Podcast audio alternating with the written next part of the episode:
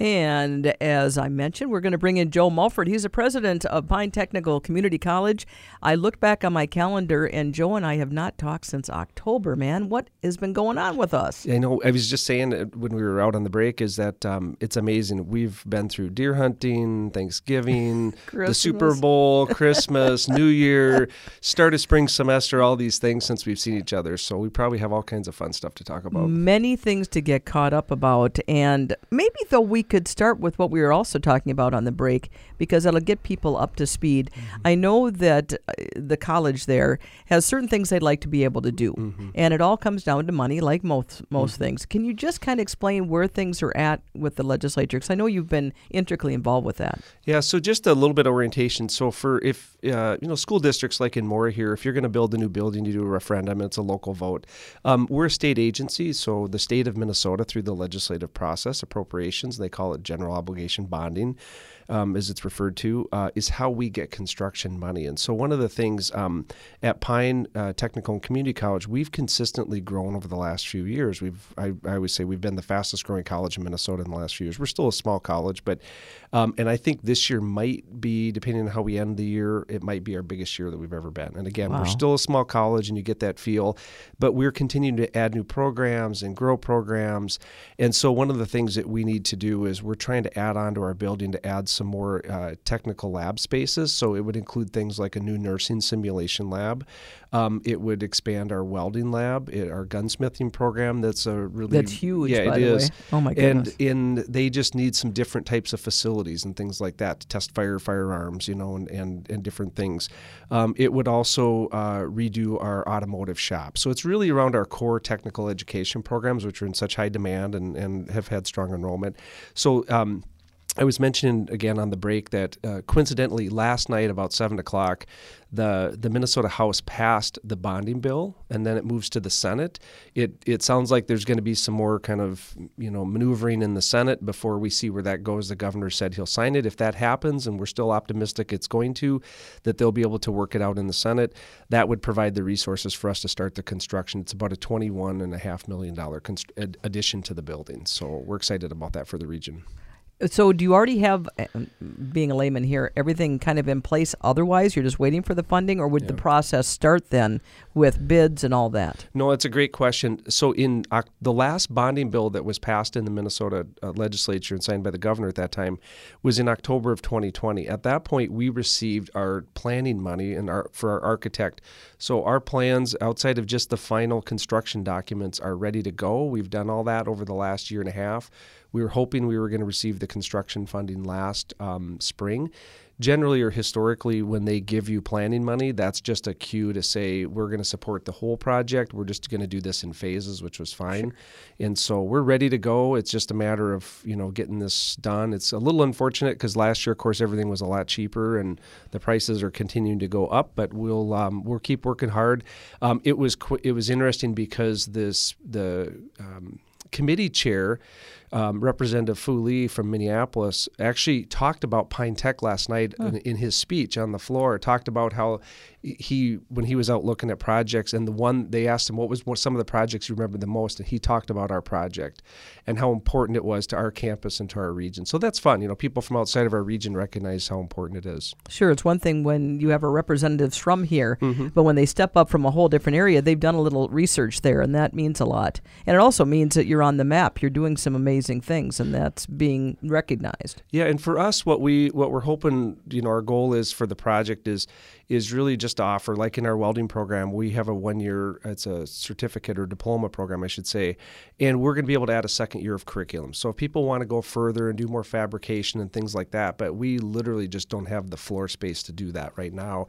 We've taken our machine shop and we've brought in um, our automation robotics program, and our applied engineering program uses that lab. And so we took what used to be a one program lab, and we have three or four running out of there right now, and it's just create some logistical challenges. But we're excited because once that lab's opened up, I think again um, it's going to be just a lot of new opportunities for students in our region. Well, and the same with nursing. I know there's things that just all we have to do is walk out our front door and go to some of these places, and you see the changes that have happened. Pine Tech has to be on the front end of all that so that these students coming out are able to go wherever they want to go in their lives for these jobs and be ready to go. And oftentimes they're ahead of the game for some of the locations. And that's what this is all about is staying up with technology. Yeah, it is. And um, what I've explained to legislators or people that tour and, and, we talk about the project is, you know, if you use our machine shop as a great example is, you know, there's always more technology coming. So now we've got all these uh, CNC turning centers. You know, they're hundred thousand dollar piece of equipment.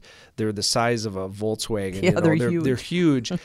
But you can't get rid of the mills and the lathes, the basic manual stuff that we were using 30 or 40 years ago, because that's how you have to start to, to build yourself up. And so as you think about our shop, it's not like you can bring in something new and get rid of two things that were nope. old. It's really hard to do that. So that's one of the challenges that we have is technology changes. And to your point, one of the, the visions that we have is we should be a place that's helping businesses get technicians, in this case, maybe in machining, that maybe you're going to bring new technology to the business. We're even ahead of them, and so that's that's exciting to do it. But it it takes space and it takes equipment. Sure, and you guys just keep working forward all the time. Well, we talked about it's been a while since we mm-hmm. chatted, so I know it's a lot to ask, but what has been going on and what are we looking forward to here? Well, I felt like I should have came in in a Hawaiian shirt or something because it's spring break this week, and so I should have you know been doing that. But unfortunately, I, I, didn't. We're not on. You know, we are in spring break. The students are, but the rest of us are, are there and, and getting ready for the start of next week. But what that says is that's that's really the middle of the semester, the turning point. You know, for the the back half of the semester. So, um, as we were mentioning earlier, time goes by so fast. Oh we're already goodness. halfway through spring semester, and we'll be at graduation before you know it.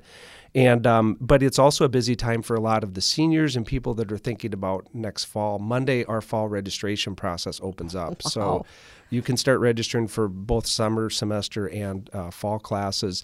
We have a really we see a really large increase in the number of especially high school seniors and juniors that are coming in that are starting to think about what they're going to do and and and still taking tours. And so that's that's fun to see and and and do. But um, you know, I think seniors are starting to also see like, hey, this is you know this winter sports seasons are coming to a close. We're getting into the state tournament time, and so we got to start thinking about what we're doing next. What's the next step? Well, and I also think about um, you know students need to know that they can afford to go to Pine Technical mm-hmm. College. I think that's something to touch on almost every time you come in because mm-hmm. that can be a barrier for some students. And Pine Tech, if you don't realize it, has some wonderful resources available from scholarships, et cetera. Joe, you have to touch on that for us. Yeah, I will, and that also um, aligns with our the start of registration for fall. We also our scholar, fall scholarship season kicks off. We do it at the same day. So Monday you can start applying for scholarships. We do some early rounds so people have a pretty good sense on whether what they're going to get, and and um, some of our scholarships have uh, you know are predetermined. So as an example, um, anybody that graduates from Mora High School that is eligible for the free reduced lunch program can do two years of free college at Pine. Um, I just recently, this winter, that's one of the things we've been doing. We've had a significant donor from the Twin Cities area that had a local connection that supported Mora specifically and awesome. where we are today. Um, but across the region, um, the Dennis Frandsen Scholarship Program that's been talked about and, and, written about quite a bit. So for students from Ramrush City, uh, Pine City, again, they can do two years at our college for free, you know, in any of the career tech ed programs. Um, Pine County has been paying for any of the remaining high school or homeschooled students in Pine County. Uh, again, two years free at Pine Technical and Community College. So within our region, there's just a vast amount of that. For people that are 25 and don't, you know, are just graduated from high school, we also have a significant amount of scholarships available to students. Um, and so if you didn't get any scholarship or any of that kind of stuff and you were just going to pay, our, our college would cost you about $5,500 a year is, is what tuition would be. So, you know, if you go through the RN program, takes you a couple years some of the others. Um, and so we do $1,200 scholarships. We've got some other $2,500 scholarships that are legislatively funded. So we, we like to tell people there's a scholarship for everybody. I mean, you have to go through the process, but sure. we try to keep that simple as well. Yeah, and it's you just don't want that to be the barrier when when someone's mm-hmm. interested in going to school, whether they're my age or much much younger. I mean, you mm-hmm. guys run the gamut because I know, especially the gunsmithing has really brought a lot of folks. When I was uh, going through for a little tour, this was a, a year ago in the summer, but when, when I went through, there were they were having the program, and there were guys easily probably my age or your age mm-hmm. that were there doing that because it was kind of like a a second opportunity, mm-hmm. you know, a retirement plan, if you will. Mm-hmm. Yeah, we've had um, quite a few students that had a military career, you know, and still get out after 20, and so they're still sure. very young, or they maybe um, did something else and their body just didn't hold up like they wanted to, and so this is something that they could see themselves doing, you know, well through retirement or late into their careers. Um, we've had people that have retired from the state of Minnesota that worked in the. I met one gentleman that graduated a couple years ago. He worked in the finance department of the state of Minnesota, but he's like he had to do that to, to, to you know help his Make family and, right. and you know have a real job and do all those mm-hmm. things. And then he finally decided, you know, I'm gonna do something for myself. And he was in that position. Came back to school for a couple years, had a great time, and, and is off. You know, has his own gunsmithing shop now. Yeah, it's so neat, and that's uh, again the segue off so I end up doing a show with, of course, Todd Schoberg, and it's all it's called Your Safe Money Show. And the reason I bring that up is we talk about retirement planning mm-hmm. all the time, and how people today more so than ever they might want to retire from just what you said, from what they had been doing, but maybe they always had a desire to do X, Y, or Z. And here is an opportunity to go and do that, and it's affordable, and it's it's something that don't stop, keep going, have purpose every day, and retirement can be that. So I just wanted you to know it's really all age groups at Pine Tech. Yeah, and one of the things that we see, I think, with students that pe- or people realize when they come back to um, is that you know, going back to college isn't, you know, move away from home five days a week, you know, all this homework. A lot of it is, especially in those lab based courses, it's going to feel pretty similar to a job maybe somebody had where you're going to come over and you're going to work in the labs or you're going to learn to weld or whatever that might be.